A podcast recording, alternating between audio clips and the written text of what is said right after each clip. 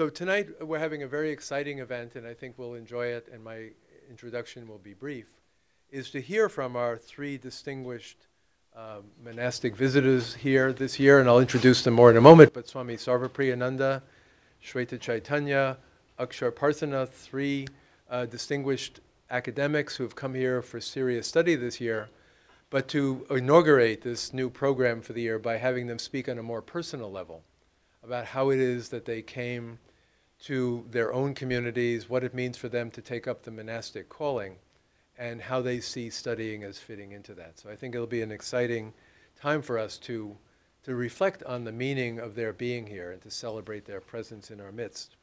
A little bit of background perhaps will help. Um, Harvard Divinity School, now in its third century, uh, has in recent decades distinguished itself by venturing to be more robustly interreligious.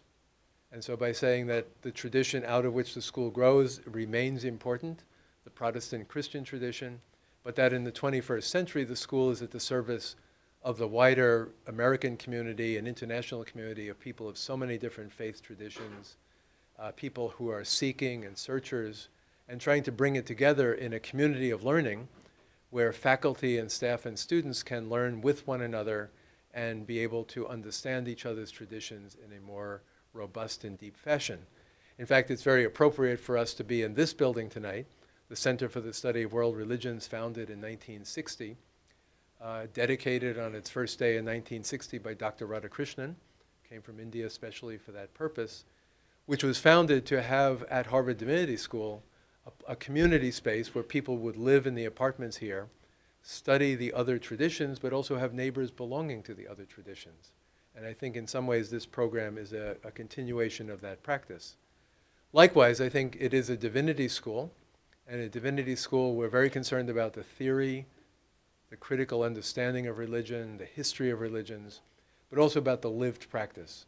What does it mean to be a member of a community, to be a practitioner? And I think this program is very much in that model of honoring the fact that people think and also practice and believe according to the things that they understand.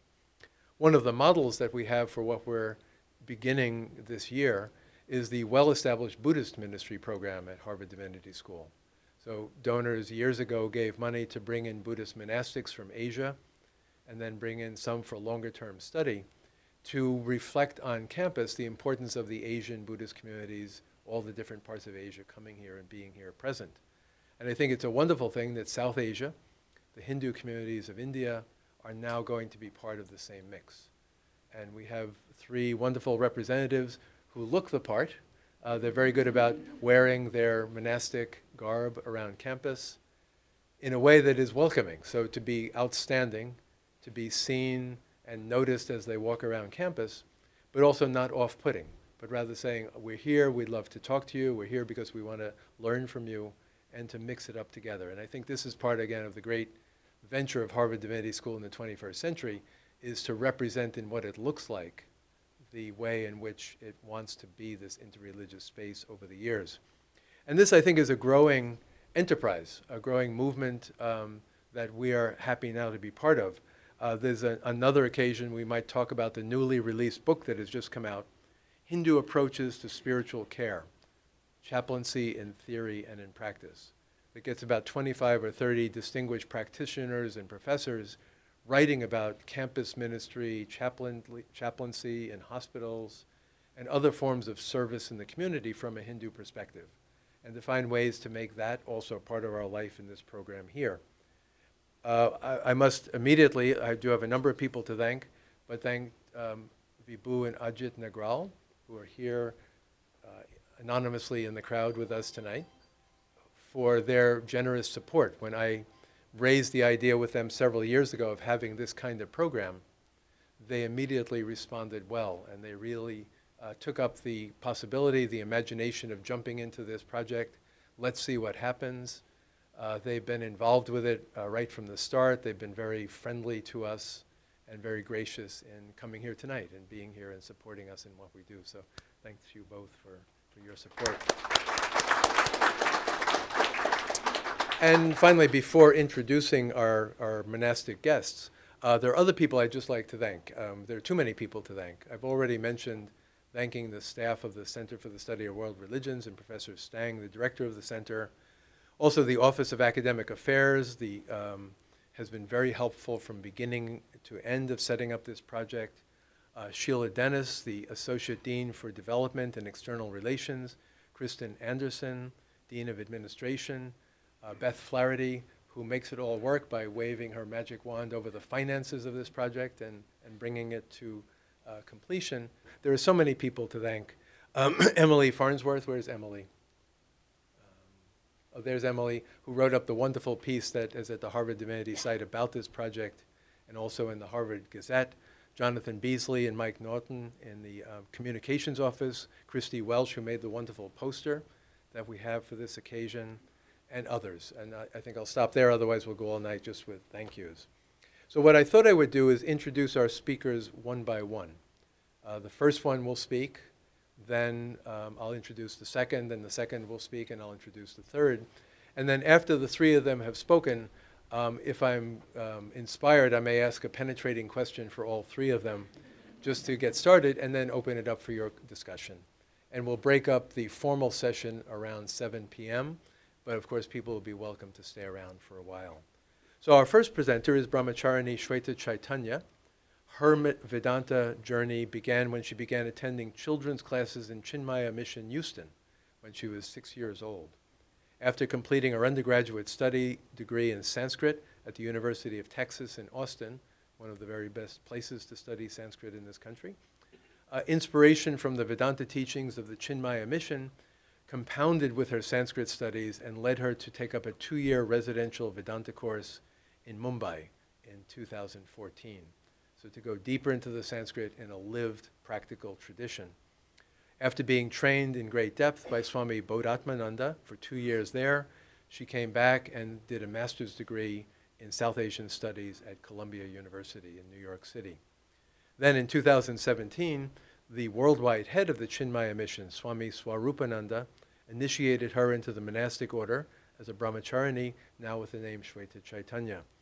Uh, posted now in Houston, uh, Shweta shares the message of Advaita Vedanta through discourses offered at the Chinmaya Mission in Houston, study groups across the greater Houston area, and for this special year right here in Boston. So let us welcome Shweta Chaitanya as our first speaker.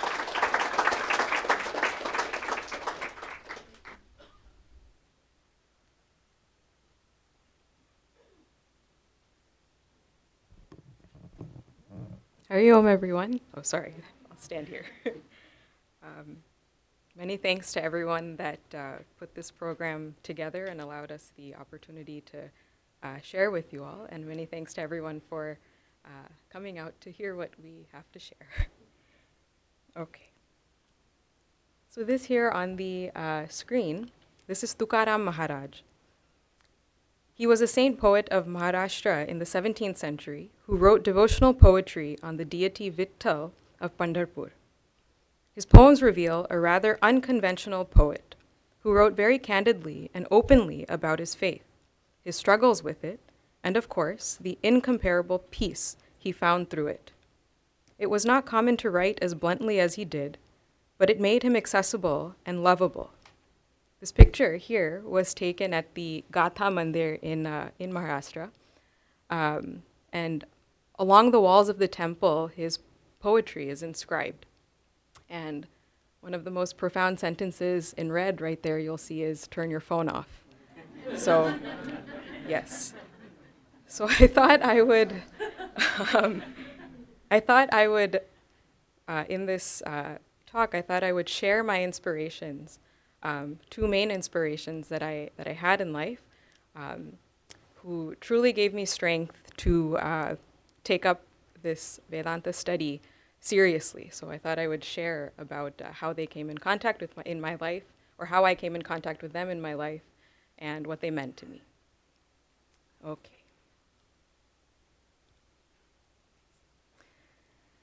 Today in Maharashtra, Santa Tukaram Maharaj is loved by many and is honored every year.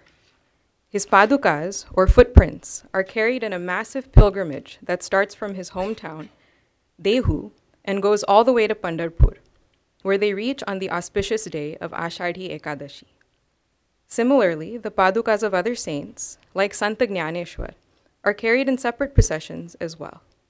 They come together in Pandharpur, where the poets are finally united with their beloved Vitthal. This procession is called the Vari, and those who participate in this on foot journey are called Varkaris. I come from a family of several generations of Varkaris, the most recent one being my great uncle. Growing up, my parents would take me and my sister to their hometowns, their villages, for the duration of our summer vacation.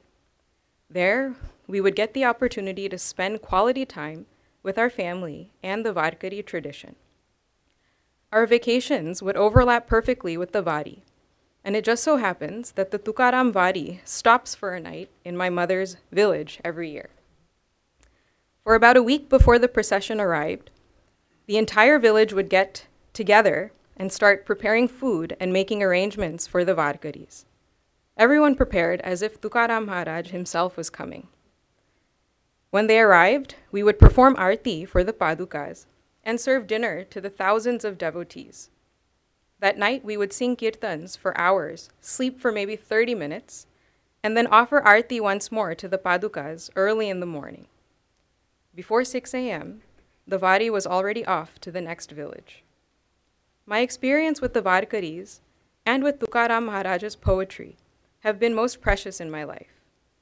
The Varkaris I met over time had such beautiful and profound insights on life, and such, calming pres- and such a calming presence that I couldn't help but want to be like them.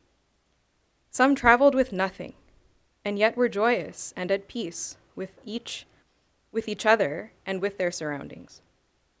The Varkaris, my grandfather and my mother, soaked up the teachings of Tukaram at every chance they could get. But they also spoke highly of texts like the Bhagavad Gita, a text which Jnaneshwar later refashioned into Marathi ovis, and it's famously known as the Jnaneshwari. Their words were so inspiring that I decided to explore those texts and others to whatever extent I could. But I quickly realized I didn't have the language skills necessary. And so, my undergrad and master's experience revolved heavily around trying to fill that gap. And trying is the operative word there. One thing led to another, and in 2014, I found myself in Mumbai at Sandipani Sadhanalaya Ashram as a student in the 16th Vedanta course. Swami Chinmayananda was the founder of this ashram. And that's him sitting down, and that's his uh, guru, uh, Tapovan Maharaj. He himself had studied Advait Vedanta in the Himalayas for some time, under the guidance of, of Tapovan Maharaj. It is said that Tapovan Maharaj told Swami Chinmayananda that in order to teach him, Swamiji would have to meet two non negotiable conditions. The first one, no note taking. And the second one, when a question is asked about class material, Swami Chinmayananda would have to answer correctly. I don't know what to say other than I'm deeply grateful that Swami Chinmayananda was able to abide by these conditions, and that I'm perhaps more grateful that he did not expect his students to abide by such conditions. Prior to his studies, Swamiji was a freedom fighter and a journalist, and had a fervent passion to serve. With that spirit, he came back down to the plains to make the teachings of Advait Vedanta available to all. He shared what he knew, in English, with men and women alike, regardless of caste or creed. So that's, as I mentioned, Tapovan Maharaj, and this is Swami Chinmayananji sitting down. In 1963, he welcomed the first batch of students to his ashram, where they were taught the principal texts of Advait Vedanta, or the Prasthantrayi, in light of the commentaries authored by Adi Shankaracharya. After the course, students were free to choose whether or not they wanted to be initiated into the monastic order. From the very first batch, he openly initiated both men and women. This unapologetic side of Swami Chinmayananda drew me to his teachings and to the ashram. I was not planning to join the monastic order when I joined the course, but the more I learned about it, the more I was inspired to follow that path. Time and space to grow in learning and practice was exactly what I was looking for, and I feel I have found it in monasticism. I am only just beginning my journey, but I know I can forever lean on my two pillars in life, Tukaram Maharaj and Swami Chinmayananda, for guidance along the way. So now, I thought I would share some pictures and some information about how the uh, how a day in the Vedanta course goes by. Um, so first, we start off with our 4 a.m. wake up call. Apparently, there was a bell that used to ring at 4 a.m. that uh, I never heard. So, um, but I did wake up at 4 uh, from day one, or even 3:45 sometimes, and not to do any spiritual practice, but because I needed ample time to account for all of my failed attempts at draping a sari for the first time. so, there we go. Uh, this right here is, uh, it's now renovated, but I wanted to show a picture of, of what the Swami Chinmayanandaji's kutia, or his, uh, where he stayed in the ashram, what it looked like. Um, you can see it right there. Of course, it's, it, it is renovated from what it was. Um, but it was a very nice place for us to go and meditate or uh, uh, just reflect on the teachings of that day or previous classes.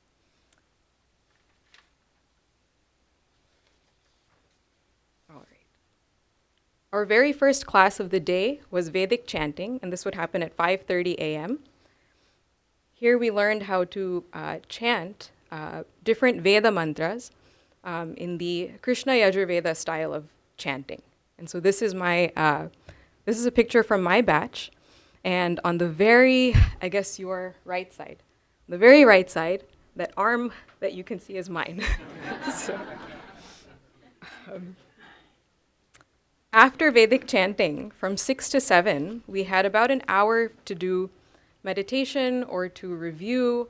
Um, again, for reflection, so many people would go to the kutia that I showed you, um, or you could do this in your room.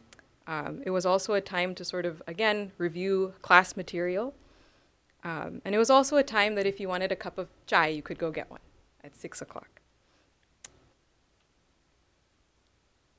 At 7 a.m., we had our first class, and that was the, uh, it was mainly an Upanish- Upanishad class that happened at 7 a.m. And so this is what our uh, classroom looked like. It was called the Saraswati Nilayam. Um, I'm being self indulgent. But in the second row, the first person is me.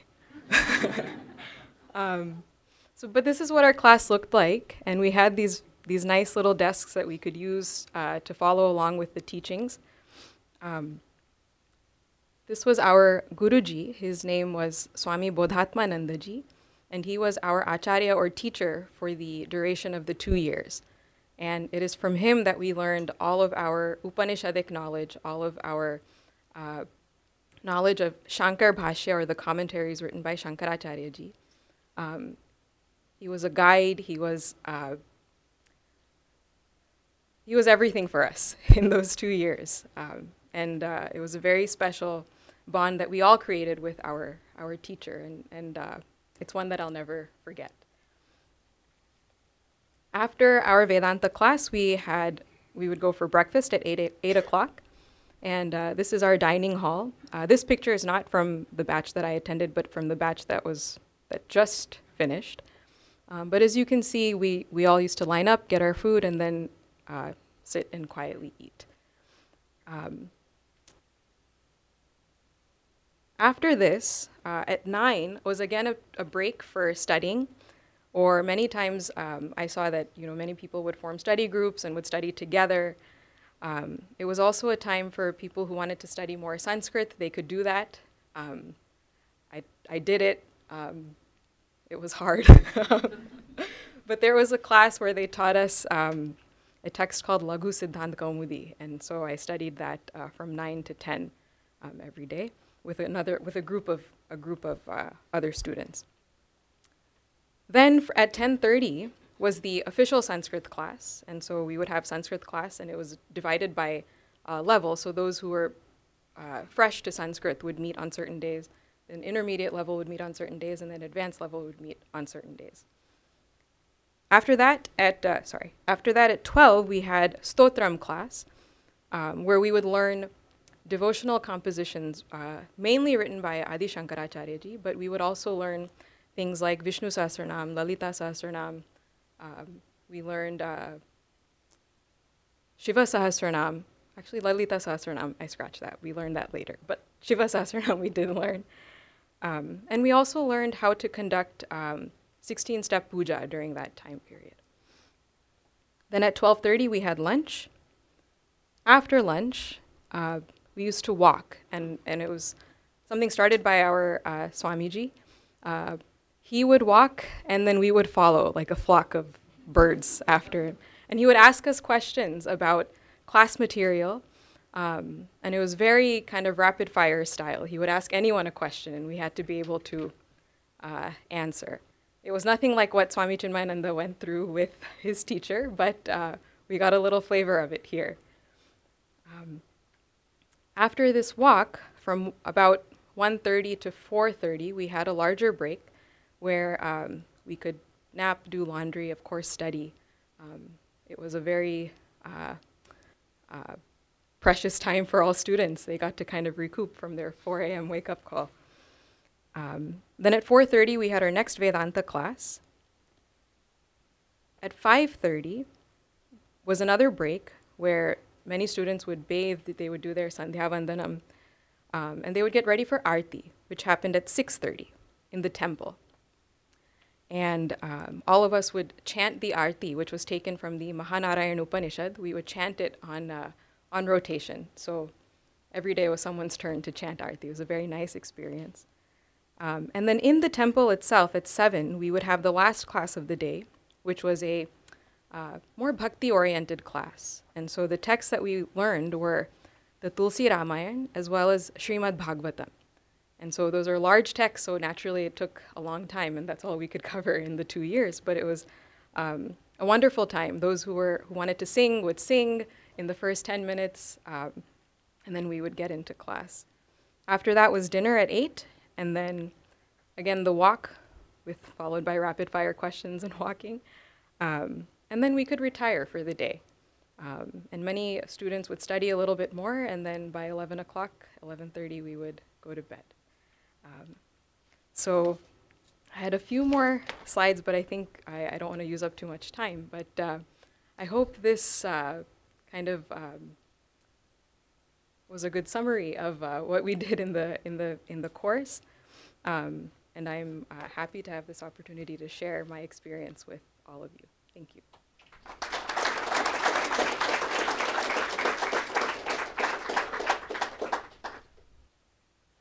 So thank you, Shweta, for a wonderful and very vivid presentation. Our Dean, David Hempton, is sitting in the back row, and I could hear his pen scratching during the whole session, taking notes about how to run a divinity school. So, so changes will be coming soon. Our second presenter tonight is Sadhak Akshar. Uh, Akshar was born and raised in Gujarat in India. For the past six years, he has been a student at the BAPS Swaminarayan Sanskrit Mid, uh, Mahavidyalaya in Sarangpur. I was happy to visit there about two years ago and met, in fact, met him there. A very intense training center dedicated to study, to a simple life, and to spiritual practice. It's a very wonderful place to visit. It's a college of the Somnath Sanskrit University as well. Uh, Akshar specialized in Sanskrit in the study of the Prasthantrayi, so the Bhagavad Gita, the Brahma Sutras, and the Upanishads and received both his BA and his MA in Swaminarayan Vedanta. He remaining steeped in the traditional learning and teaching style of a seminary transformed, all this transformed his thinking and helped shape his perspectives on religion, theology, history, philosophy, and other topics related to the academic life and also to personal life. During those six years, he also learned well, learned as well as taught Sanskrit texts, including the Gita and the Upanishads, uh, these are the texts that he's very interested in, but also the vernacular scriptures of the Swaminarayan Sampradaya, particularly the uh, Vachanamrit and the Swamini Vato, and the scriptures and practices even of other traditions as well, and he's expanding that horizon this year. When he's not studying, which is rarely, um, he enjoys participating in and helping organize the many Hindu festivals which occur during the year. After this year at Harvard, he plans to join the Swaminarayan Seminary in Sarangpur and embark on the further stages of monastic learning. So welcome, Akshar.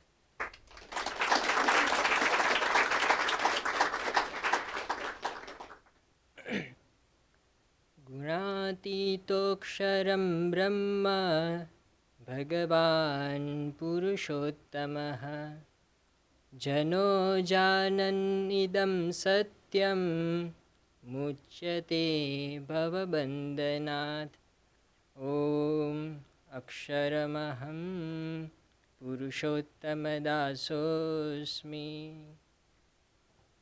welcome everybody so in this presentation I am going to talk about three main things the first one is I am going to introduce the tradition which I belong to and I come from. The second thing is uh, how I came into this tradition. And the last thing, how I'm going to uh, join uh, being a sadhu, being a monastic. So, the first thing, I'm from Swaminarayan tradition. The Swaminarayan Sampradaya came into existence with the incarnation of Bhagwan Swaminarayan in the year of 1781. Throughout his life, Bhagwan Swaminarayan initiated sadhus, inspired them to live moral and pious life. He created renunciants who worked selflessly for God and society. He also promised to remain ever present on earth through a continuous lineage of spiritual successor. After Bhagwan Swaminarayan was Gunatitanand Swami, and after him was Bhagatji Maharaj and Shastriji Maharaj. Shastriji Maharaj formalized the organization by registering it and establishing five mandirs, the first one being in Bochasan. The name of the tradition was Bochasan Vasi Sri Akshar Purushottam Swaminarayan Sanstha. Big name. Do not worry, it will become small. There you go. so it is known as BAPS and also as BAPS. So, Bochasan Vasi Sri Akshar Purushottam Swaminarayan Sanstha. Bochasan Vasi means to be based in Bochasan, which is a small village in the western part of uh, India in Gujarat. Akshar Purushottam.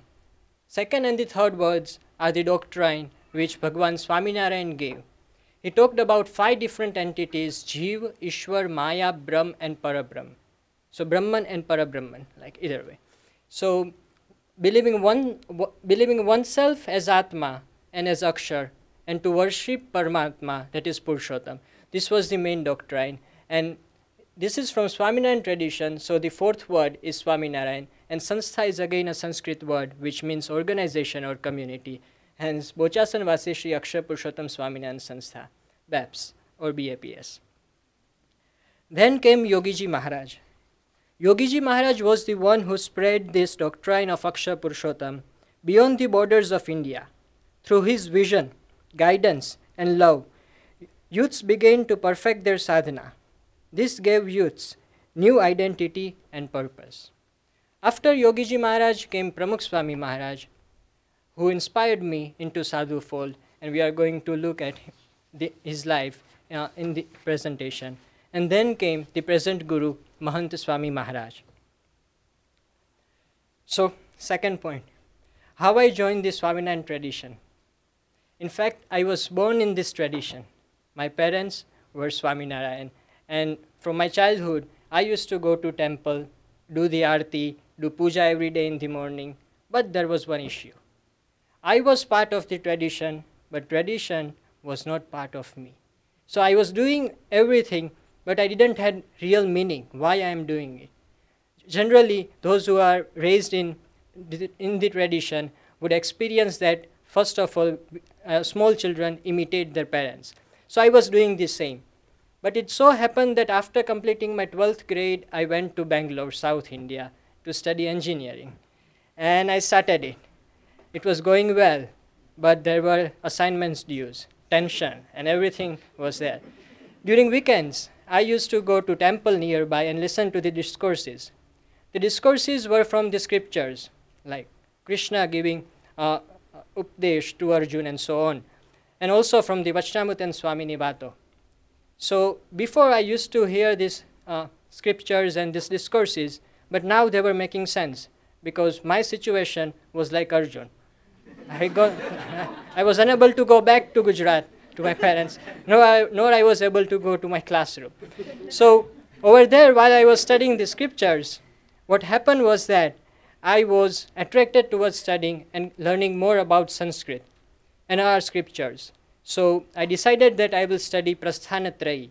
Trayi refers to three things the Gita, the Upanishads, and the Brahma Sutras. Three things, small word. But to, uh, uh, to learn the scriptures, you should learn Sanskrit. And I didn't have any background in Sanskrit. And therefore, what happened was that, so to study Sanskrit, you should be starting from child. There are pathshalas who teaches Sanskrit, and you should be patient. I wasn't child, and I wasn't patient. But what happened was that then I decided that I will study it.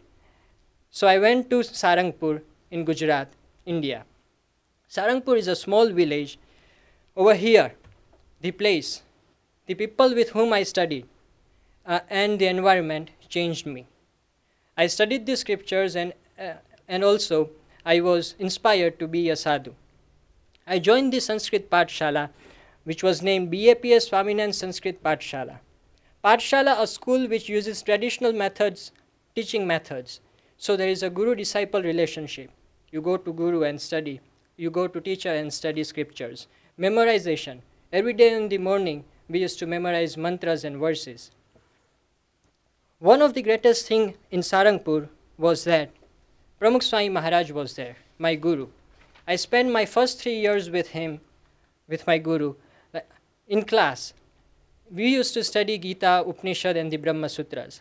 So in Gita, if I am studying, पुरुषौ लोके शरश्चाक्षरमेव च sir सर्वाणि भूतानि कुटस्थोक्षर उच्यते उत्तमः पुरुषस्त्वन्यः परमात्मा इति उदाहृतः that that talks uh, this verse talk, is from the 15th chapter which talks about kshar akshar and purushottam but to me when i went for darshan of pramukh swami maharaj I, I used to see that he is living these principles which are described the virtues which are described in gita and the upanishads. His humility his belief in god, god as all doer his devotion to god and his love for all are some of the things by which i got inspired. That's true that he has inspired millions and also visited thousands of villages and built hundreds of mandirs, like huge like Akshardham, varying from capital of India to Robbinsville across the world. But what was more inspiring to me was that at the age of 92 and sitting in a wheelchair, he inspired me to live a life just as he did for his guru. And at that time, I decided that after I complete my master's in Sanskrit, I would like to become a sadhu, get initiated by, by the hands of Pramukh Swami Maharaj, and then live a life just as he did. In the year of 2016, it was 13th of August, he passed away. Then after Mahant Swami Maharaj came and so now, uh, after a few years, I'm going to get initiated as a sadhu with the hands of uh, Mahant Swami Maharaj. There were other things which also inspired me. Senior Santos in our Santashram. Santashram is a place where Santos stay. So I used to go and sit with Santos, hours and hours, talking about life, the situation which I was facing in my daily life, and also talking about spiritual progress.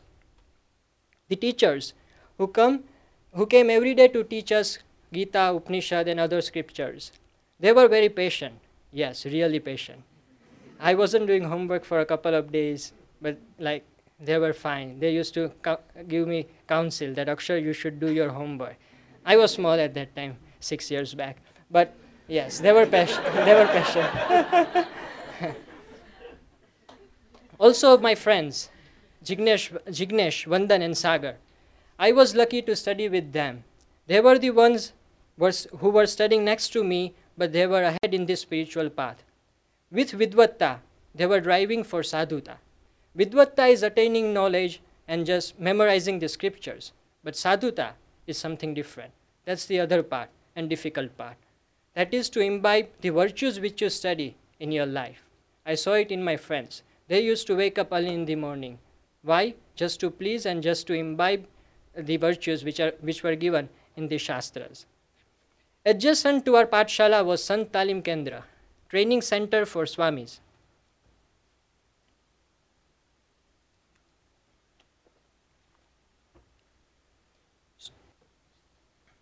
Youths who wish to enter the life of renunciation comes, come to Sarangpur as a sadhak.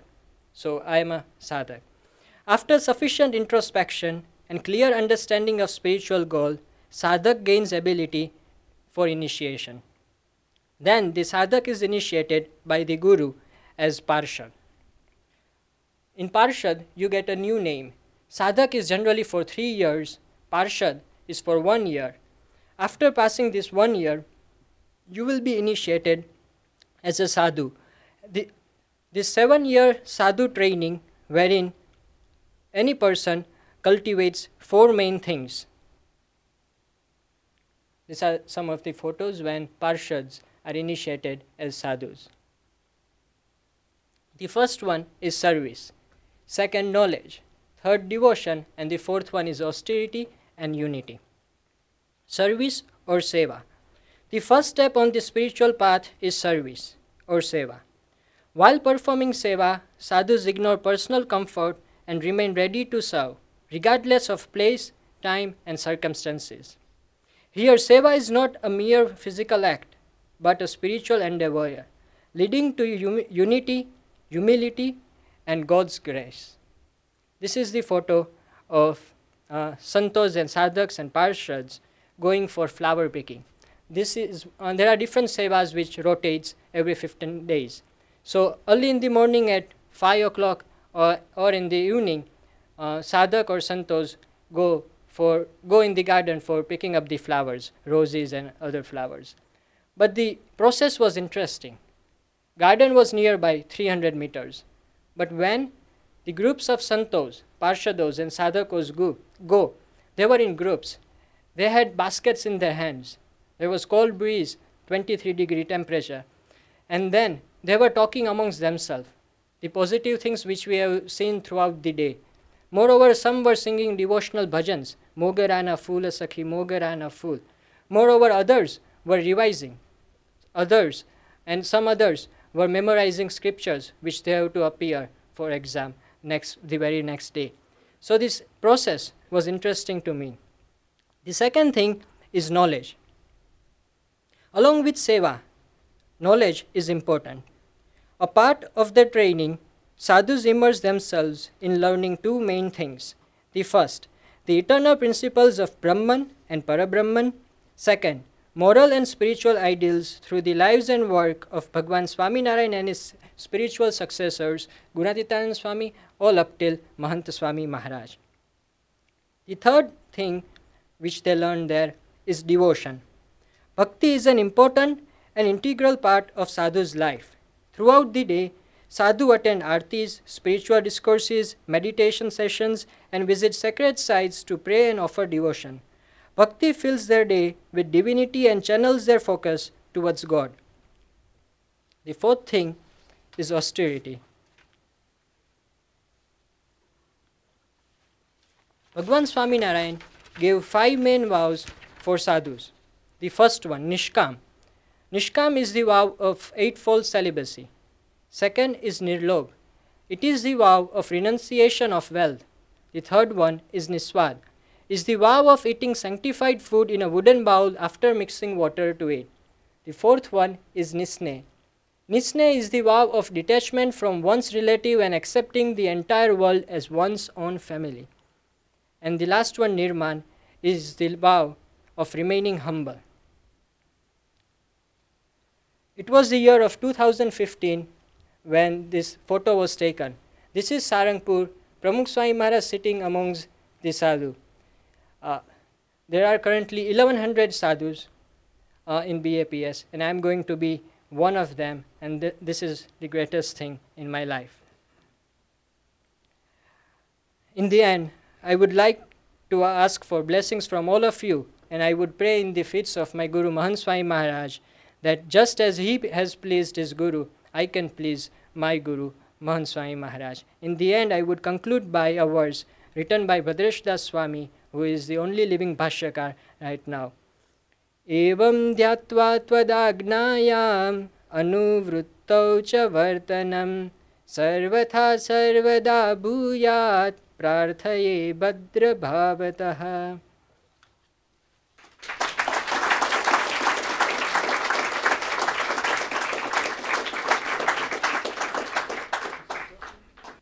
So thank you very much, Akshar, for a beautiful presentation. And it's one of these rare occasions where people aren't leaving, but more people are coming into the room as we go along. In fact, the, the two presentations so far are so beautiful, I'm thinking some of our students will now renounce the world and, and go off, so we have to keep them. Uh, I would like now to introduce our third speaker, who is a distinguished Swami of the Ramakrishna Vedanta Society. But before introducing him, I should mention that there's another distinguished Swami here. Uh, back there, you can pick him out in the crowd. Swami, Swami Tyagananda, who is the Swami here in Boston for the Vedanta Society. And I've known Swami for about 30 years, uh, first in India and here. So welcome, Swami. Nice to have you with us. Um, so our final presenter then, Swami Sarvapriyananda, uh, joined the Ramakrishna Mutt and Mission in 1994 and received sannyas, his full monastic life, in 2004. Uh, Swami has served the Ramakrishna Mutt and mission in various capacities, uh, some of them quite administrative, being a vice principal of the Deoghar Vidyapith Higher Secondary School, principal of the Shikshana Mandira uh, Teacher Education College at Belur Mutt itself, and indeed the first registrar of the Vivekananda University at Belur Mutt. We had a speaker here a few weeks ago from, uh, from Bengal who turned out to have been a student when Swami was there as the registrar, so these, these worlds connect. And just before coming to America, Swami served as an acharya of the Monastic Probationers Training Center at Belur Mutt, which is the very center of the Ramakrishna tradition. When he came to this country, he first served as assistant minister at the Vedanta Society of Southern California for 13 months beginning in December of 2015. And then he became the, the minister and spiritual leader of the Vedanta Society in New York and assumed his duties there in 2017. Um, and as he told me yesterday when I visited the center there, it's one of the oldest centers in the world. It's a very distinguished center, a beautiful brownstone building on 71st Street by the park in Manhattan. And Swami is part of a long lineage of very distinguished Swamis uh, leading that center. He's a well-known teacher. He's a popular lecturer. If you go online, you can find links to his talks everywhere. And we are very privileged to hear from Swami tonight. So welcome.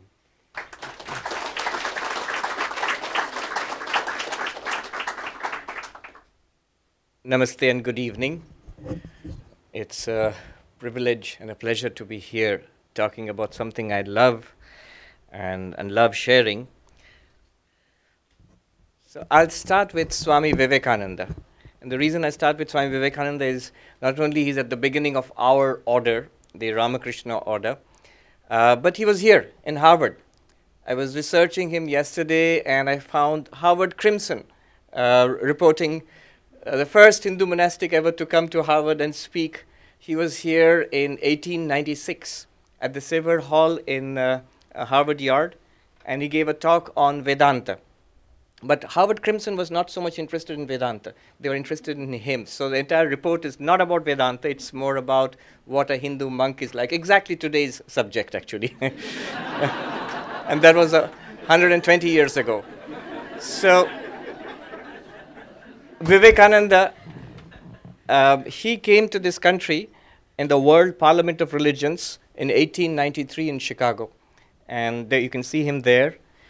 Um, he spoke there representing all of Hinduism, and he was the first Hindu teacher to travel outside India and talk about Hinduism and teach Hinduism. So, and there's also a connection to Harvard because Professor John Henry Wright who was teaching in, at Harvard University, gave, gave him the glowing recommendation. He had no credentials to speak at the World Parliament. And the credential he got was from Harvard University, from Professor uh, John Henry Wright, who wrote a very uh, effusive letter to the Parliament that this person should be allowed to speak. And uh, he did, became a very popular teacher. Um, he came to New York started the first Vedanta Society where I am, and Professor Clooney spoke there uh, yesterday. But how did it all start?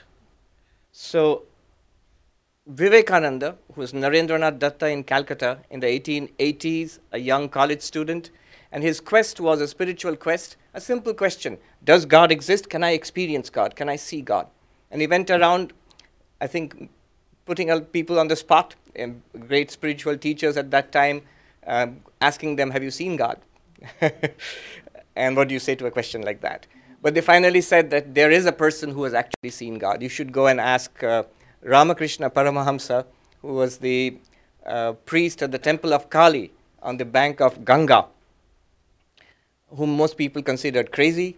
Some people considered to be uh, um, God realized if you were beginning to talk of him as an incarnation of God. So, anyway, Vivekananda, later Vivekananda, Narendranath at that time goes to Sri Ramakrishna and asks the question have you seen God? And Sri Ramakrishna actually uh, replies in the affirmative Yes, I have seen him. I have seen God the way I see you, and you can see God too. And so Narendranath found his guru and on his path to becoming Vivekananda. He came um, to this country, again inspired um, by the idea of spreading what he had acquired, spiritual realizations he had acquired in fact, the entire heritage of Indian spirituality, as he put it, 5,000 years of spirituality. He wanted to open it up to the world. And so he found a platform here in the World Parliament of Religions in 1893. And he taught here for um, a few years. And then he came back once more in the, at the end of the 19th uh, century. And then he went back to India, founded the order of which I am a part, and um, he didn't live long. He used to say, I won't live to see 40, and he died at 39. But the order continued to grow and has centers all over the world, about 180 centers now. And one of them was close to the place I lived when I was growing up. So my parents were, and my grandparents were closely associated with this tradition. And um, uh, I used to go to the ashram to, which was close to our house, and I grew up maybe the last generation before internet and cable TV, and um, so I grew up reading a lot of books, and a lot of books in the, in the house were uh, literature written by Swami Vivekananda. And what appealed to me was, is this really true? That God really does exist.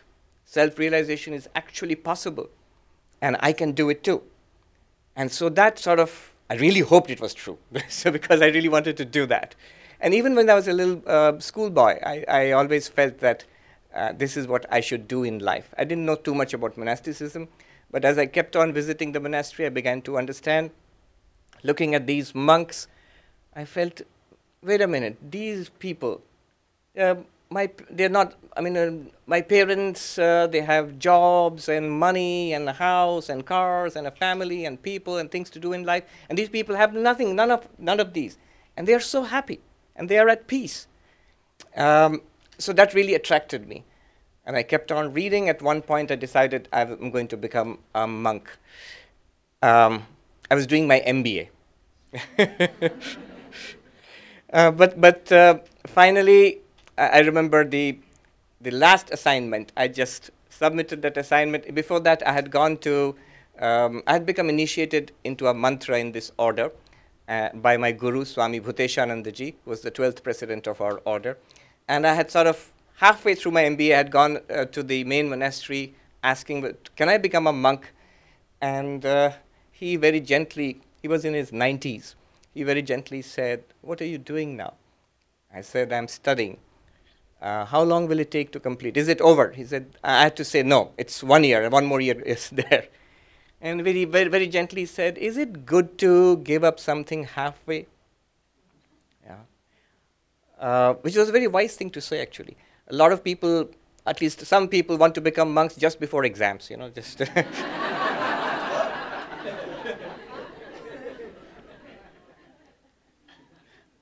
I was doing some research for a uh, midterm paper, uh, Professor Clooney's paper.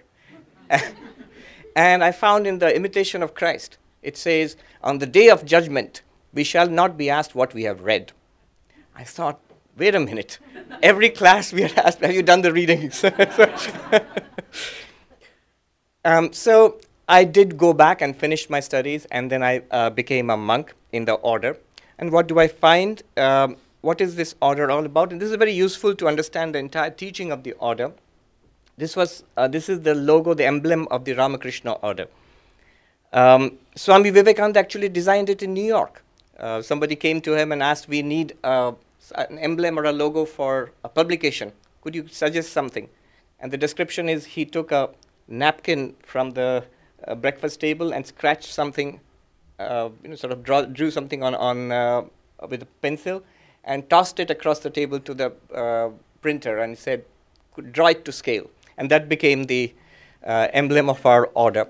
Now, what does it mean? It's very actually, it's packed with symbolism. The swan there represents the Hamsa, the symbol of the infinite, the absolute, of God, if you will. And the goal is to realize God. And how do you do it? The sun rising in the background symbolizes knowledge, spiritual knowledge, jnana, and it stands for jnana yoga, the path of knowledge. The lotus in the foreground stands for devotion or love. So, bhakti yoga, devotion to God. The wavy waters symbolize work, action in the world. So, a life of service and doing good to the world, karma yoga. And the serpent encircling the whole thing uh, symbolizes yoga, the yoga of meditation. Um, dhyana yoga, or what Swami Vivekananda called Raja Yoga. And the idea is by harmonizing all of these, by practicing all of these, uh, one attains to the vision of God. So, in the order, if you look at the life of a, a typical monk of our order, you will find it's divided into uh, meditation and study and service and devotional acts. So, early in the morning, we would get up um, in our training process in, a, in the main monastery in, in India. We'd get up at just like that, 3:40 in the morning. The bell would ring, and believe me, you you heard it. they would make make sure that you heard it. I remember, I don't know, a senior Swami sitting here. I don't know whether I should share these. uh, I remember there was one time one of the novices got so exasperated with the 3:40 a.m. bell that he actually hit the bell. But the person whose duty it was to ring the bell was very uh, resourceful, so he took out a, a big steel plate and a steel cup and banged it all over the monastery, which was worse actually. I remember uh, in our training period, two years of intensive study at the main monastery, we counted, we had 26 bells in 24 hours. And the most uh, disliked one was the one at 10:30 p.m., which told you to go to sleep. Now, if you're already asleep, that was a very irritating bell.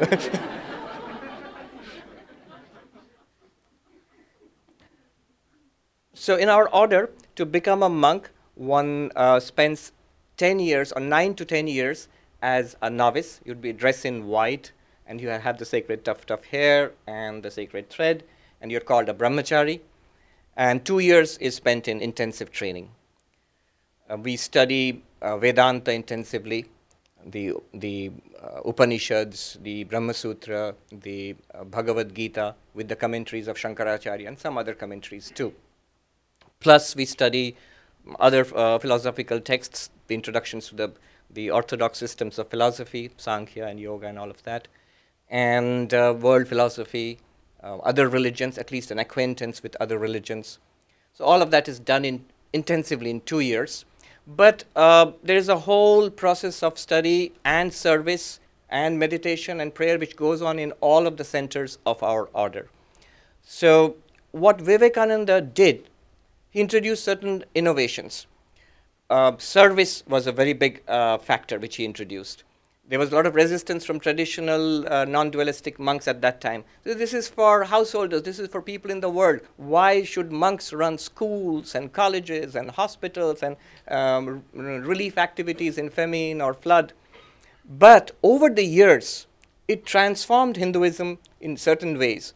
For example, even uh, right now, uh, there most um, ashrams, monasteries where uh, there are monks, people go there, and one of the things they ask is, what kind of service activity that, uh, are you doing? It's taken for granted. It's a, it's a revolutionary change, really. I mean, I, was, I can share with you that one of the Shankaracharyas, the four Shankaracharyas in different parts of India who are um, who, uh, part of the lineage started by the original Shankaracharya 1200 years ago. He visited our main monastery, and we were novices at that time. We remember sitting around him, and one of the questions he asked was about the service activities and how they can start. This is amazing. this uh, 1200 year old, uh, tra- uh, the Shankaracharya tradition, and they are asking how we can start uh, service activities for the welfare of people. So, this is one of the ways in which he changed it. What uh, really do I find attractive in this particular tradition? I was thinking about it. One is this beautiful balance of discipline and freedom. For example, and it's important to me, there are no banned books. So I can read books of every tradition, whatever. Um, I remember one of the first things that I asked one monk um, when I joined the order. I went to the library and he found this nice collection of P.G. Wodehouse. I don't know how many of you have come across. very humorous books. I asked, Can I read P.G. Wodehouse as a monk? I was a new monk. And the monk said something very interesting. He said, Of course, you can read anything you want. But if I find you reading P.G. Wodehouse all the time, then there's something wrong with you. so there's this beautiful balance of freedom. And uh, uh, recently I read Ken Wilber, who's talking about why a lot of people, young people, especially in this country, they are drifting away from organized religion. So he makes three points. One is, he says, the um, clash with modern values. Sometimes organized religions, they tell us to believe something which we no longer believe in in this age. It goes against gender equality or uh, certain things. The second thing he said was that the violence between religions, this really is very off putting. That um, um, violence, criticism, hatred between organized religions. And the third thing he said was the conflict which people see between reason and religion, religion and science, for example, where something is taken as mainstream science and accepted by everything, and religion tells you, no, this is not the way it is. What was we thought 5,000 years ago, that you have to believe in. Now, what I liked about this tradition particularly was this freedom and this openness to new knowledge. Swami Vivekananda was all for uh, reason. For, he says, a man must not only have faith, but have intellectual faith too. Harmony between religions. This is another important thing which I found that absolutely no criticism of other religions. Sri Ramakrishna said, as many faiths, so many paths to God. So, very strongly, it, we, it's part of our tradition that uh, all religions are valid and all religions are true and deserve respect, and we can not only, not like an ivory tower separation from religions, but actually learn from other religions and enrich our own spiritual path. Um, I know this kind of perennialism is not in academic fashion these days, but I'm sort of old fashioned. Uh, I, I prefer that kind of thinking. And um, openness to um, the, the, values of the modern world. So, this uh, uh, gender equality, we have a separate order for women. Swami Vivekananda thought about it um, more than 100 years ago. At that time, the burning issue back in India was uh, widow remarriage. Should widows be allowed to remarry? So there was an orthodox section who said, no, this is against religion. There was a reform section who said, yes, they should be allowed to remarry. And Swami Vivekananda's answer was very typical. They asked him, what do you, which side do you fall on on this issue? He said, um, why are you asking me? Am I a widow? They were surprised. No, but you must have an opinion on this side or that side. And his answer was amazing. He said, Give freedom and education to women and let them decide what they will do, whether they will marry or not marry. This seems um, uh, not uh, rather bland, but many years uh, ago, I heard a historian in our uh, one of our institutions giving a talk. This lady, she talked about that issue 100 years ago, widow remarriage, and she said, It's amazing that a question which is so obvious to women, no man ever thought about it. There was one woman writer at that time who wrote saying that uh, I hear certain men telling me I'm free to remarry, and I can hear some certain other men telling me I'm not free to remarry, but nobody ever asks me what I want. And if you am asked, I would say, I want the same freedom that men have. I want education and freedom. You see how Vivekananda, he just felt the pulse of, uh, of what was really needed. So, all of these ideas, I found it very appealing actually. Here is a beautiful picture of the uh, monks of our order taken a few years ago in front of the main temple. This is the temple of Sri Ramakrishna in India. So, after 10 years, you take the orders and you become a monk, and your daily life is this harmony of meditation and service. In India, of course, we have a lot of service activities schools, colleges, hospitals, even a university. Uh, here, our service activity is basically teaching. Teaching, very interesting. The whole idea, there's no idea of conversion that you have to be converted into uh, from uh, Hinduism, uh, from Christianity or Judaism into uh, Hinduism. Absolutely nothing. I've been, uh, I'm in that center, the first Vedanta Society, 125 years. It's been running there. And if today somebody comes and asks me, I, I want to be converted into something else, I wouldn't have the first idea to do, uh, know what to do, you know. So the idea is to teach these, uh, these uh, principles of harmony and high spirituality and let people broaden their uh, approach to spiritual life. Um, and then, uh, so, so there is this meditation and study and uh, service activities there. I have been in a school, I have taught school children, um, been an administrator, as Professor Clooney said. Devotional activities, uh, prayer, uh, there is singing. Uh, I'm a very poor singer, so but uh, and ritualistic puja. Uh, you will find all kinds of ritualistic pujas going on in in Belur Math, and you will find ashrams like uh, there's an ashram in the Himalayas place in a place called Mayavati with absolutely no ritual at all. You're not even allowed to bow down in the in front of a picture. So all of this tremendous uh, variety of approaches to spiritual life you find uh, in this order is again something that's very attractive to me.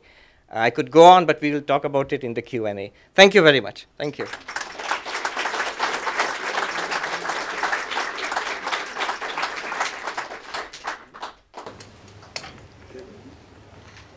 Thank you, Swami. The one thing you didn't tell us is where you are in this picture.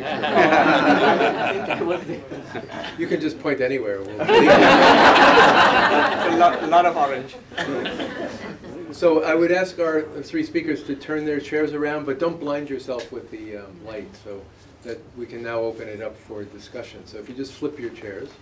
So you have these beautiful traditions of learning, and you've all been studying Vedanta, you've been learning Sanskrit, and so forth suddenly you show up at Harvard Divinity School, uh, only a bare two months ago. I wonder if I could ask each of you to say one of the things that surprised you most, like educationally, or how things are done here when you came here. Just like one example each, and then we can open it up for further discussion. What surprised you? Um, this maybe isn't much of a, nothing has surprised me as such. I, I guess because I, I went to school uh, here in the U.S. Um, but one thing that I greatly appreciate is the amount of uh, resources that are available to students um, in this university setting. Um, and that is entirely unique to uh, this university setting, and I think here, especially at Harvard, it's um, especially unique. Um, the kinds of things that are available on Hollis, in the libraries, uh, you, you just can't get anywhere else uh, with, with this kind of ease of accessibility. So that was one of the things that uh, I, I, I, truly appreciate uh, about being here. So you have another six or eight months to madly download yes. PDFs. Everything surprised me. I, I, haven't been to school in the last 25 years, and that was back in India. And here I am at Harvard, of all places. Uh, I, one thing I did was when I was in the United States, I made it a point to take every opportunity to visit university campuses. I never got to come to Harvard earlier, but other, other campuses. And I used to think that these are the temples of the United States. These are magnificent institutions. I think God must have heard this. Uh, so you have this desire in your mind to be in an American university. Go to Harvard. but it was, it's, uh, it's fantastic. Uh, I love libraries. So what the Widener Library, they were telling me it's the um, the largest academic library in the whole world. The company of extraordinarily smart people, uh, both teachers and students from all over the world.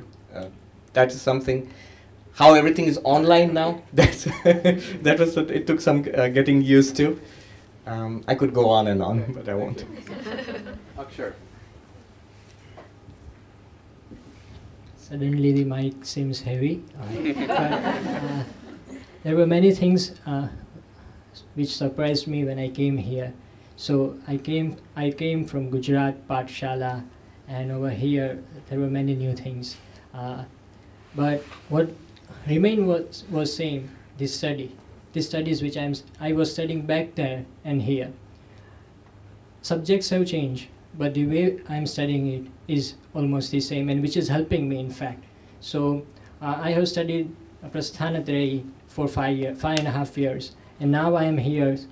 I have taken five courses in this semester, and also learning English because this is new for me.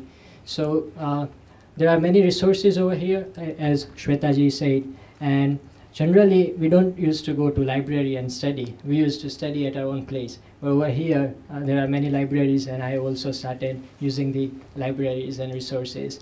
Um, also expanding my horizons. So in Sarangpur, uh, I was a student of Vedanta, so I studied uh, uh, the Upanishads. Whereas over here, I'm taking a course with uh, Professor Patil about Nyaya, which is completely new for me. Not completely, but new for me. And also studying different perspective to study the same things which I have studied back in, back in Sarangpur. I'm taking a course with Professor Clooney on the Upanishads. So I have studied it from the Swaminarayan perspective. Over here, I'm studying it from many different perspective. And also, there are some subjects which surprise me the most every class theories and methods. Uh, but yes, everything is going well.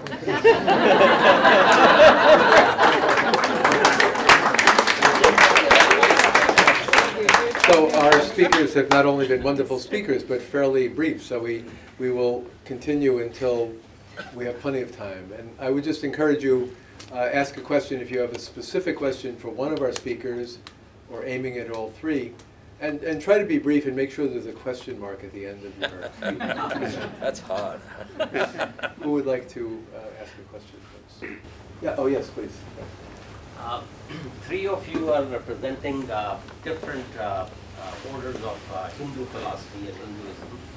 Uh, And one of the goal is achieving harmony and inner peace, and ultimately moksha or realization.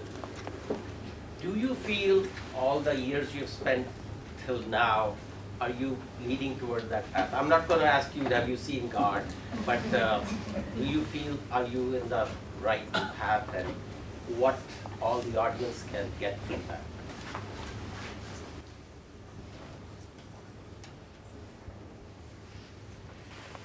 Straight answer yes. Not a day goes by without my feeling that, yes, the path that I've chosen, I don't mean just particularly my particular order or philosophy, but the general spiritual path, uh, there is something really deep and very worthwhile. I would say the most worthwhile thing in all of human life. And it's not just for monastics, monastics are specialists, but it's for everybody. Everybody should be spiritual in whatever way uh, they understand it. And it's a journey. Uh, over the years, this much I can say that my understanding of what spirituality is, my understanding of what Advaita is, what the purpose of all of it is, this has just deepened over, and, and my appreciation for other paths has also deepened. Uh, definitely. I, I would also uh, say a definitive yes. Um, I'm very early in my uh, uh, life as a monastic, but um, I have a tremendous faith in uh, the teachings, but also the practices associated with those teachings. And I think the faith in those practices um, are, are very, it's a very dear faith to me. I feel that uh, if anything, that's the one thing I would, I would never want to compromise. And I think that's kind of the fuel behind, uh, that's uh, the fuel for me to, to move forward on this path. So I would say, uh, yes, I do feel I'm getting closer only because there's a, I have a faith in the, in the practice and the teachings.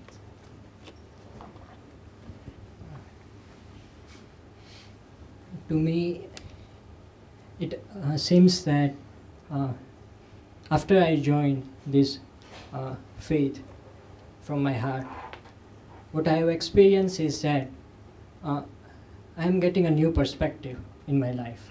So, for example, uh, before I was self centered, thinking about myself, harmony, unity, these were the words, like I was not practicing it, and so on. But now that when I have studied the scriptures, so I have the words with me, I also have somebody who is living it. And uh, this bhavna, this feeling of uh, getting near uh, to everybody, it doesn't matter if he belongs to uh, different tradition or even different religion, is something which is happening now. Uh, just to give you one example, uh, this is default because my guru is such that uh, Pramukh Swami Maharaj, you may have heard about APJ Abdul Kalam's name. Uh, APJ Abdul Kalam wrote books, and his last book was on Pramukh Swami Maharaj, entitled with Transcendence. So the contract is the contra- contrast is such that APJ Abdul Kalam is a Muslim following Islam. Pramukh Swami Maharaj is a, a guru from Hinduism, from Hindu faith. But still there is a connection between them. The connection is such that, that APJ Abdul Kalam writes in his book that Pramukh Swami Maharaj is my ultimate guru. So, uh, like in a way, Pramukh Swami Maharaj didn't speak English, and APJ Abdul Kalam didn't speak Gujarati, Gujarati, but there was a relation. So we can see that uh, through my, uh, I have seen through my guru, and also I'm experiencing it that this studying this and being in this faith and this uh, as a sadhu, I would uh, reach towards my goal. Wonderful, thank you. Another question? Parimal, do you want? Please.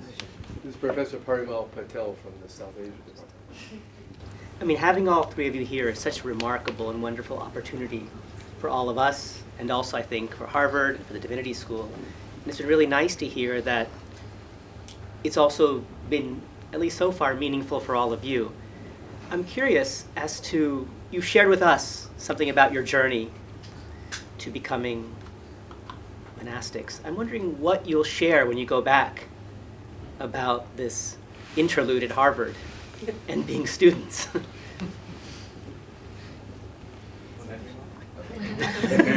You can go in any order, you don't have to go in the same order. so.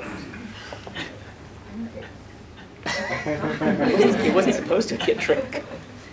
Um, yes, I've. Uh, I would. I would probably have a better answer at the com- at the completion of this, uh, um, you know, fellowship. But uh, right now, I feel what I would. I would love to share with, uh, you know, with uh, those back in Houston um, and other members uh, that I, or not members, but people that I meet, is um, that there are so many ways to look at one tradition. There's so many ways to look at uh, one text, and uh, and there's something to gain from every single view, um, every single perspective, and that uh, looking at something from, and I feel that that's what's being done here is that so many different perspectives are brought into the readings of, let's say, the Upanishads or or any other text.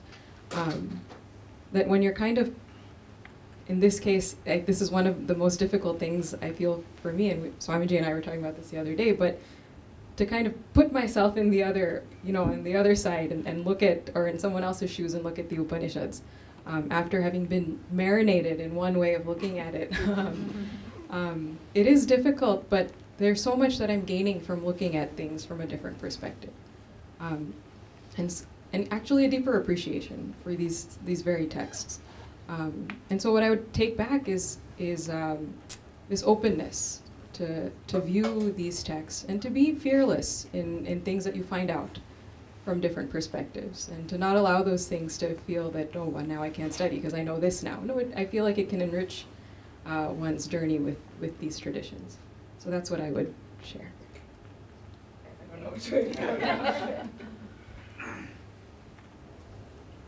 One of my brother monks said, not to me, to somebody else, Oh, I know what's going to happen. He's going to go to Harvard, and next year he's going to come back with loads of Harvard anecdotes.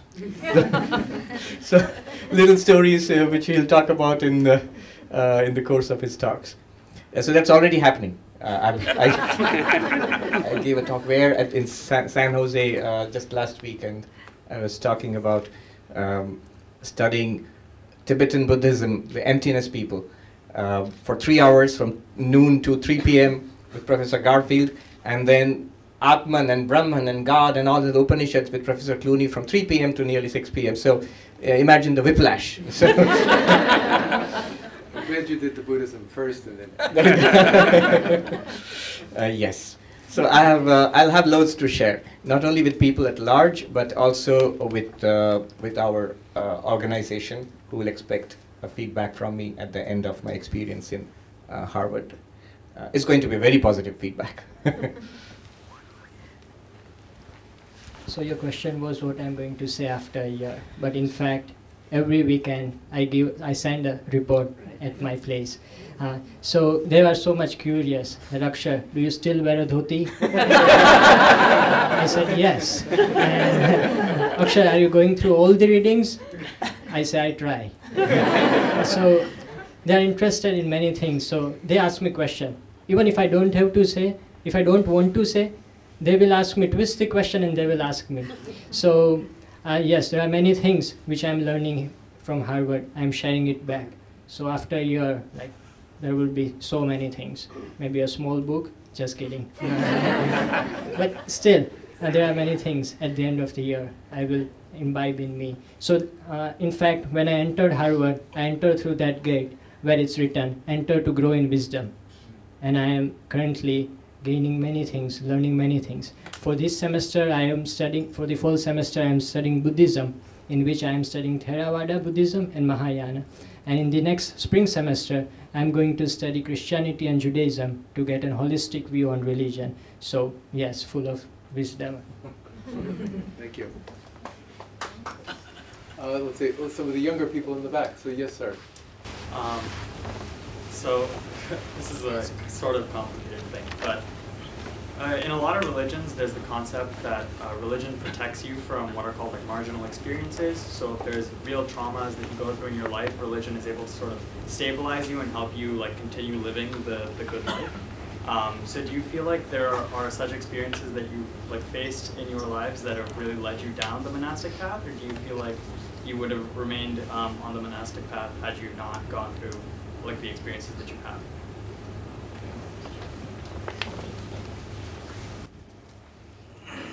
This is an interesting question. I've actually um, taught monastic novices for about eight years, so hundreds of young men who want to become monks. And I've asked them sometimes questions about what led them to become a monk. And uh, the answers I get neatly fall into two categories. One is those who always wanted this life, a small group, uh, but they always felt they didn't know much about monasticism, maybe, but a spiritual life, and they couldn't think of anything else. And there is such a group. Um, the second group is those who were in school and college just like everybody else, and then suddenly made a decision. And that sudden decision could have come from many reasons. Uh, it could be a sudden shock, a death, a loss, um, a kind of a trauma, uh, or it could be just something positive, having read something, met somebody, something like that. Um, Sri Ramakrishna used to say, whatever brings you to spiritual life, not just monastic life, spiritual life. It's like taking a bath in the, the holy river Ganga. You may, you know, get ready and uh, put on your swimming clothes and go, go into the river, or somebody may push you in, or you may slip and fall into it. The result is you get wet. So uh, that's the way I look at it. Uh, and after some time, it really doesn't matter. Uh, you would whatever happened in the past, which pushed you into this life, which inspired you, or made you take up this life as a refuge, you will bless that, good or bad. Whatever it happened, it brought you to this life. This life becomes important. Um, so people have asked the same question that you've asked in a much more blunt way to me. Um, they'll see me and say, "What happened?" Um, so um, I, I would actually I I'm, I'm totally I totally would agree with how Swamiji just answered the question.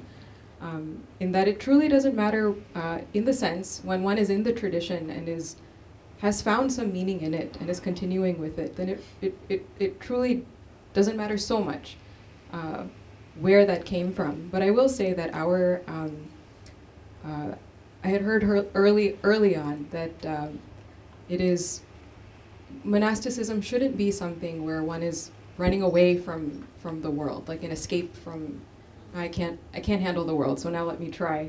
Then that question's valid, what happened? Um, but, uh, but the idea that, that I, I had heard for, for so long was that it should, it should be more of a, an inquiry into something deeper. That uh, one has actually been very in touch with life and, and has been very ambitious with life, um, has faced it head on. And then further questions came up, and therefore the, uh, I guess, thirst for, for finding out something deeper um, came up. Um, but uh, yes, anyways, I've, I've heard your question in much more blunt forms. Akshar? To me, I'm a new. No- I'm like a novice. In fact, I'm a sadhak. So it happens many a times that there is a high tide, low tide. There are some good situations and some bad. So what I do in that kind of particular situation is there are two things: shastra and my guru. Shastras are the scriptures which I have studied. Now it's time for me to live what what has been said in the scriptures. So many a times I feel alone. Like I have many friends. In fact, uh, I didn't have Facebook account. I came here and I started. There are 200 friends right now, but that's not the issue. But uh, like I used to stay with people, among people. Over here it's different. So uh, the Upanishad, the Ishavasya Upanishad, the very first verse says that Ishavasyam idam sarvam. God is everywhere. Now this was me who I have studied. In fact, I have taught this, but now I have to apply on myself. So that is the first thing. And the second thing is Guru. In the difficult situation, I can take guidance because they are the experts, and they know everything. They know everything about me. That's what I believe. I believe. So what happens to me is that many a times I think that whether I will be able to do or not, I have many role models in front of me who have already done it. And I can even approach them and get the solution for it. So this, are, these were the two main things which I do, Shastra and my Guru, scriptures and my Guru. Uh, the next, yes, next bit, and then we'll keep going over this way. So yes, sir. What are the most, what are the greatest obstacles that you face or have to keep tabs on in your path to devotion? The greatest obstacles. Then you can go in any order you want. Yeah, it's not always plain sailing, but most of the real obstacles are internal, not, not external. It's a wonderful environment. If one wants spiritual life and wants monastic life, what better environment can there be than a monastery? Whichever order, tradition uh, you have. One advice I used to give to young novices who are just going to become monks was that, or those who want to become monks, yeah. So people come to me and ask, so I'm, I'm joining the order, I'm going to this ashram, I'm going to start my monastic life. Um, I say first, burn your bridges. No going back. Once you've made the decision. Before you have made the decision, or generally the senior monks will say, don't become a monk. They want to, they, they want to see whether you are pushing hard. Uh, One of my friends who's a doctor who became a monk, um, he said the first day I went to the monastery, the senior monk in the um, uh, uh, there in the in the monastery spent half an hour convincing me why I should not be a monk, and then asked me, "What do you want to do now?" I said, "I want to be a monk here." Good. um, then I I say that you burn your bridges. Absolutely no looking back now. Um, Vivekananda said, You have spent many lives doing many things. Give one life to God and see. uh, and he said, uh, Even if it's going to be wasted, give one life to God. And then he says, with his uh, characteristic rhetoric, it will not be wasted. so, yes, there are no problems outside, really. Most of them are inside. And we go in with expectations that this is the way it will be, the ashram will be like this, the people will be like that, then you are in, in for trouble. I remember when I first entered the order, a powerful bit of advice. One or two things which have really helped me, all internal. One is the senior, the, the head of the monastery where I joined. He, the first day as a novice, 25 years ago, he said, look, you have come here looking at Sri Ramakrishna, Swami Vivekananda, Ma Sharada. They are your ideal, not us. You keep your eyes on them throughout your life. One. The next was when I went in to do my first bit of work for the ashram. There was a school teaching kids, and I was introduced by the senior monk there as this newcomer who was a smart young man, qualified, an MBA, and all that, all that sort of, sort of thing. And one of the teachers, who was a lay teacher, he said, "Oh, we are lucky to have him." And then the monk said something which I've carried till today. He said sharply in front of everybody, "No, he is lucky to be here."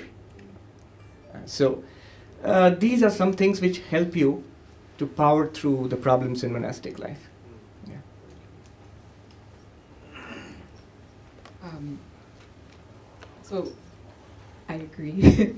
um, our Swamiji during the course had told us that uh, when we when we come to the ashram, um, he told us don't think that you've you know you've conquered everything and now you're in this little piece of heaven on on earth. Um, and we all wondered what he meant by that. And then within a few weeks, we understood fully what he meant by that. Um, and his idea was the same mind that we carried before the course is what we're carrying here into the ashram as well. And so if that mind was giving problems before the course, it's going to give the same problems during the course. The whole objective of, of studying is to learn to live with this mind and learn to uh, live with it pleasantly. Um, and that is where I think these the internal uh, sort of difficulty or the challenge with that comes up because it's a challenging task to deal with one's own mind. And uh, as I think as again, I can speak only for my two years of being a monastic, but uh, or in training. I'm in training right now, but uh, um, that is certainly the the primary obstacle is is the obstacle of our own our own mind. Just as Swamiji and Shwetaji already described, the questions, the problems are not outside, they are inside. And as I am studying theories and methods, this is my argument, it should be followed by example. So, from the Bhagavad Gita, if we see in the beginning of second chapter, the situation of Arjun is such that Ashru Purna Kulekshanam. His eyes was, Arjun's eyes was filled with water, but that water had 0.3 mg salt, tears. So this was the situation of Arjun. In the uh, very next mantras, in the ninth verse, it comes that Prahasan Eva Bharata. Arjun is crying and Krishna is laughing. So the Bhashyakar, uh, yesterday we were discussing this verse in the Dharma group during a Gita discourse. Beautifully the Bhashyakar writes, Ekasmin paristhito, the situation was same. Ekasmin rathe, the chariot was saying, Ekasmin eva rane, rane, that is the, on the same battlefield, there is a contrast. One is laughing and one is crying. So the situation is not outside, it is inside. And again, second example, Gita says, uh, Chanchalam hi mana Krishna. Mind is like chanchal. So it's, it, it moves on. And there are ways to conquer it. So in our tradition, we think about there are indriyas and antakarans. For indriya, we do physical austerities, doing fasting and other things. To conquer our mind, we think about the glory of God. And in this way, we can conquer. I mean, this is what I am facing in daily life. Like, I have to wake up early in the morning. I don't like it. But uh, if I, uh, the day which I, I will like it, the, it will be the day I will wake up early in the morning, like without any efforts. But now it's difficult for me. Like there are many difficulties. This was one example, but it like re- reflecting it on your, taking it to yourself, it can be solved. When Akshar came and was going around in his dhoti and sandals back in September, he said, it's getting a little bit chilly here. So I told him, don't worry, it doesn't get any colder here. yes. He'll run into another difficulty. And on this Friday, it is going to snow. This way. Namaste Swamiji, Swamini and Savitji and Professor Clooney for having such a lovely conversation with uh, monastics. Um, you're all marinated in the Upanishads, as you say. Uh, how do you find it in your own practice being here or being anywhere in day-to-day life, carrying that Brahmanubhava into daily uh, feeling of unity consciousness. Uh, how is that doable, possible, uh, uh, given that you, you can get tangled up in the world? That's a really good question. Um, I remember reading a, a Swami who's uh, not of our order, a traditional monk in the Himalayas, in Hindi. Uh, he says, uh, वेदांत प्रतीति को मिटाने के लिए नहीं है वेदांत आपको व्यवहार में निर्बाध बनाता है so vedanta is not for uh, wiping out the experience of the world not for sitting with eyes closed in a ma- mountain cave and not experiencing the world no it makes you nirbad is a very difficult word to translate into english uh, limitless fearless no resistance in the midst of all kinds of experiences now let me put that in practical terms what it has meant for me I can say this much that I have lived in a monastery on the bank of the Ganga. I have lived uh, teaching students in dorms and hostels. I have lived on mount uh, on mountain tops, actually not literally in a cave, but on, in a hut, begging for my food. Actually sleeping under a tree in, on the Himalayan mountain besides. Um, so, and I've lived in Hollywood, Manhattan, and Harvard. Though I was last week in Silicon Valley and they took me down a notch. He said, they, one of them said, all of that is nothing compared to Silicon Valley. So, but what I can say is, you get a feeling of evenness in everything. So nothing is terrible or terribly bad. Nothing is all that fantastic either. You enjoy every situation, you see the good in it, and the bad and the difficult, you tend to overcome it.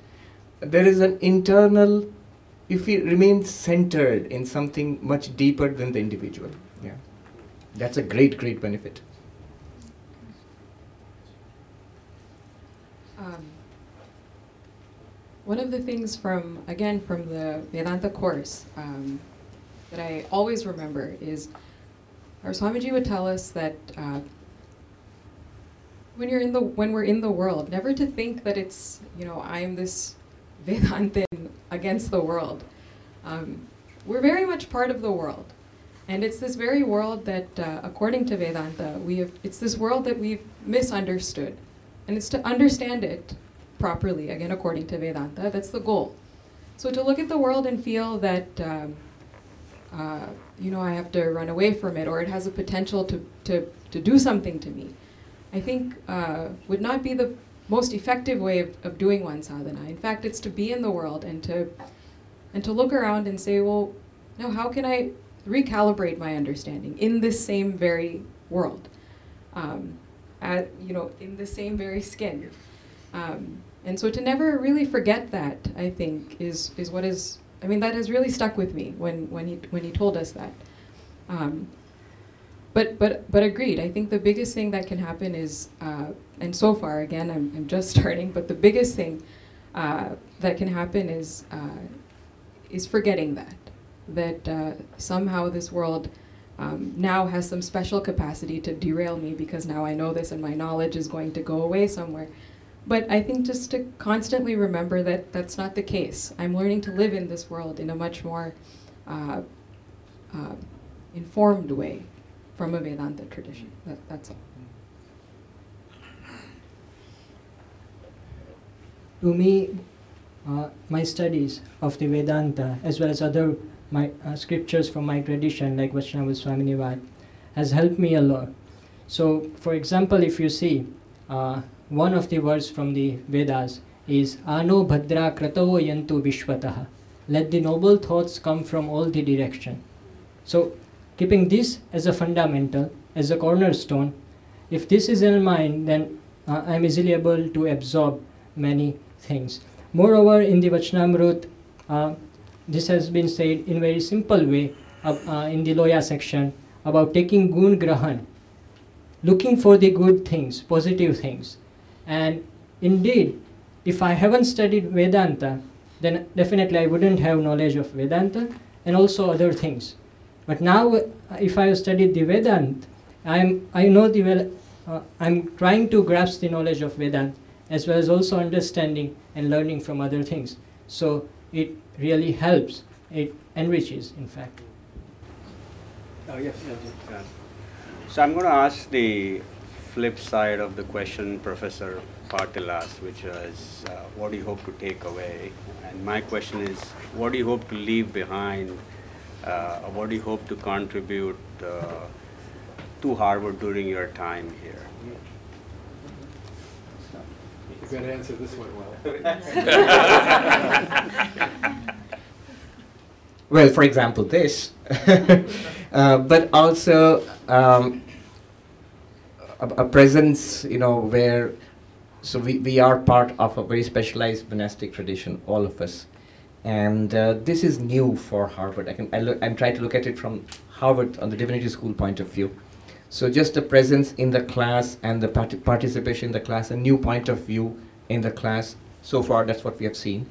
Uh, that's also helpful to you know think about subjects in from our particular point of view. That's a contribution, I think. I think one other thing we, uh, we, we, we would bring, or we do bring, is um, we are first and foremost practitioners of our, of our tradition.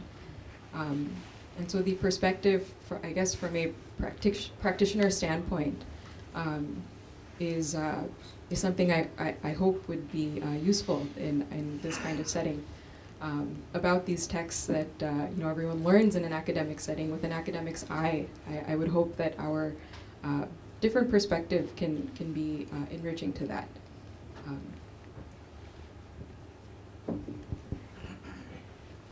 so, I was just here to learn, and what can I give? I am a small person, like probably the youngest in this room. But what happened was that when I reflect back my eight weeks into this course, what I see is that there are many things which have happened. So I just talked about this with Emily, that the dialogue which has started between inter-religion. So for example, uh, I many a times if somebody has questions on Hinduisms, and people do have on the campus, so they, they see me and they will come to know that yes, he's definitely a Hindu. And they would approach me and ask the questions. And we have, uh, and I try to even answer them. So dialogue. The second thing is that uh, this is at a small level, but uh, still it makes a huge difference. So recently, the Gita study group started in Harvard. So this is a small group where anybody who's interested in studying Gita can come and uh, uh, even Tyaganand Swami, Swami Sarvapriyanandaji and Shwetaji, like we take alternate turns and we talk about the Bhagavad Gita. So if anybody wishes, then yes, there is an opportunity and they can learn. The other thing which uh, I can leave behind is the impression of India. So like generally uh, it is not seen from a good lens, from a good perspective. But I grew up there and I have seen it. Uh, it so happened that I'm here for a year, so uh, uh, the main person from the Office of uh, Affairs, uh, Student Affairs, said that Akshar, you are here just for a year, so you should go to other events. And I went there and I saw that, yes, up to some extent it is good, but like now we are, samples are here, three. go down is back home. So uh, we can come to know that there is an, even a better uh, like footprints of India.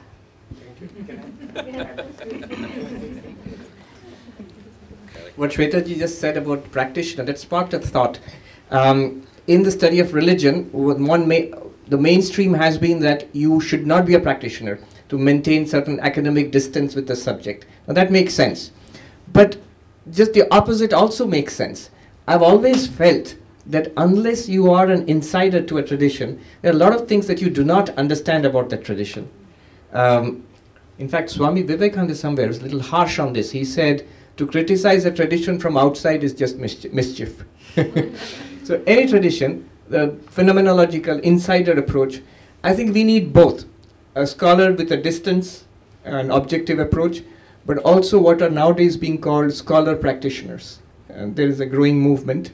Uh, that's very useful, I think. Thank you. I have a This quick side question. look- oh, please, yes. Very quick question. You saw, um, you showed us the pictures of your classes. I- I think uh, we need if you're in the front, we need either speak very loud or use the microphone. Thank you. Sorry, uh, we have seen the pictures of your classes. So um, Swami Chinmaya, we saw a lot of women. We didn't see any women here and didn't see any women here. Is that uh, purpose or women are not allowed there? Uh, well, yes and no.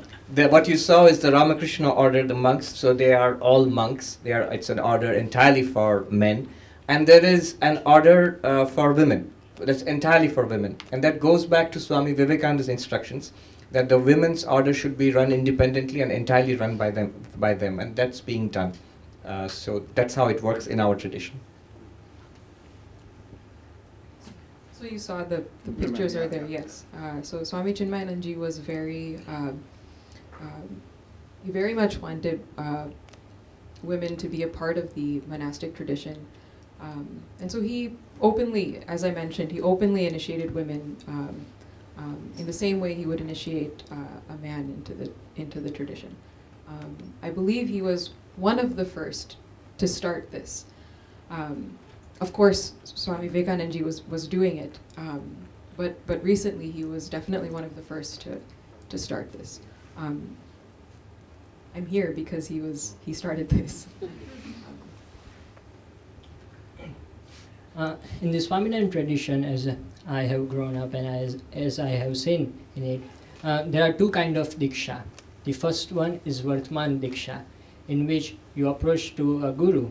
If not guru, then you can approach to your elders and get a diksha from it.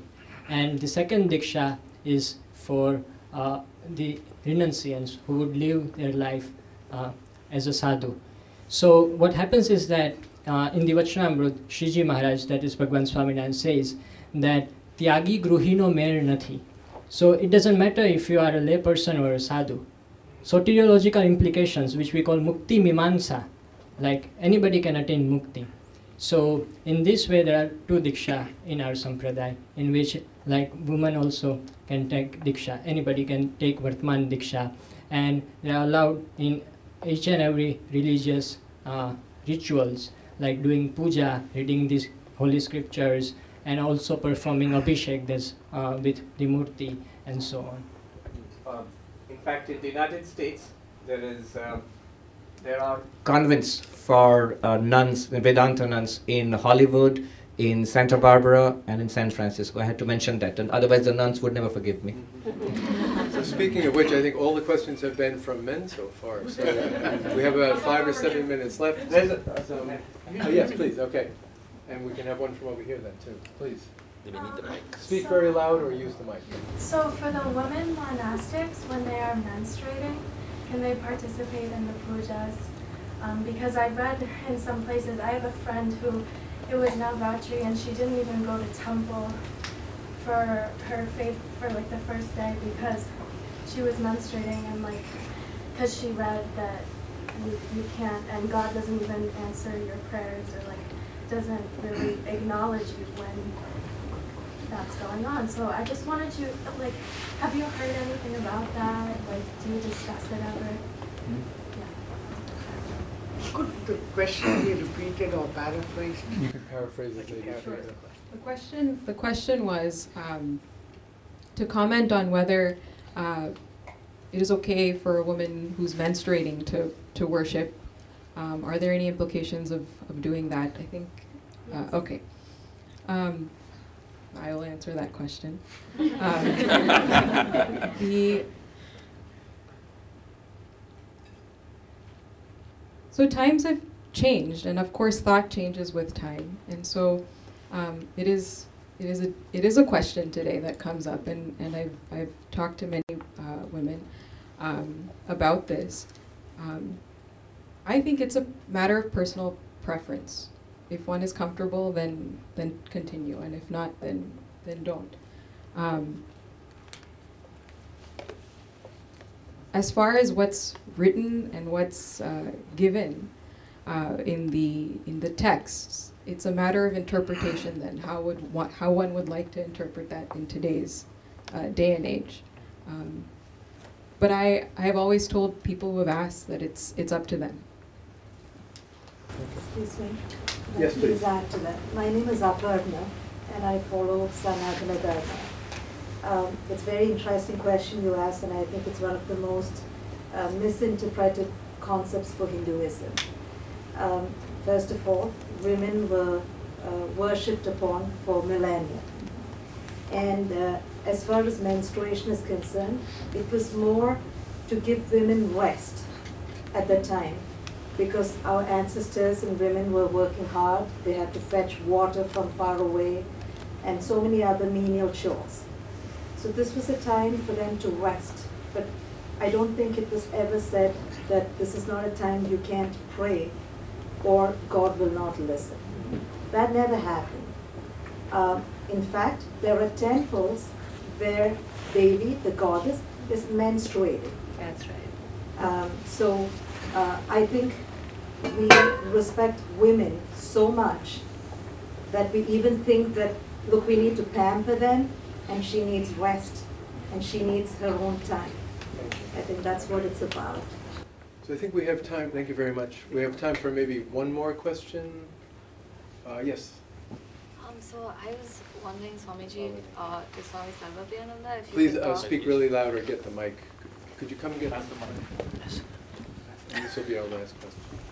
If you can talk a little bit more, because you had spoken in class about it, about your experience in the Himalayas, um, just how how that played into your journey, uh, monastic journey. All right, that'll be a YouTube talk. Wait for it. Yeah, that's, that'll take a lot. There's so many stories. But it's interesting. I just mentioned she sh- uh, showed a picture of uh, Swami Chinmayanandaji sitting with Swami Tapovan Maharaj. And I actually went there, exactly that spot. I mean, the, the cottage where Chinmayanandaji would receive classes from Tapovan Maharaj. That cottage has been beautifully maintained, and there is a very uh, lifelike picture of Tapovan Maharaj there, which I thought that there was actually a living yogi sitting right there until I went closer and saw it was an oil painting. And uh, I have many interesting stories about that too. But wait for the YouTube talk. So I think then we better come to a close with, um, after a wonderful evening and so many wonderful questions and wonderful thoughts. Um, I, I would hope that, you know, this is only the beginning. It's only early November. Certainly in the second semester, we can have another such panel, another such discussion, and maybe involve some of the other monastics at Harvard to join in the, the conversation. Mary is here, one of the first Catholic nuns at Harvard Divinity School in half a century or more. Uh, But there's so many exciting, with the Buddhist monks and others on the spiritual path to have further discussions, as well as with these three wonderful individuals.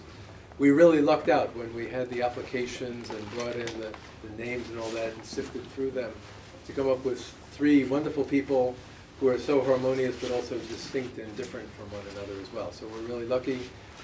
Thanks to our speakers and thanks to you all for coming tonight.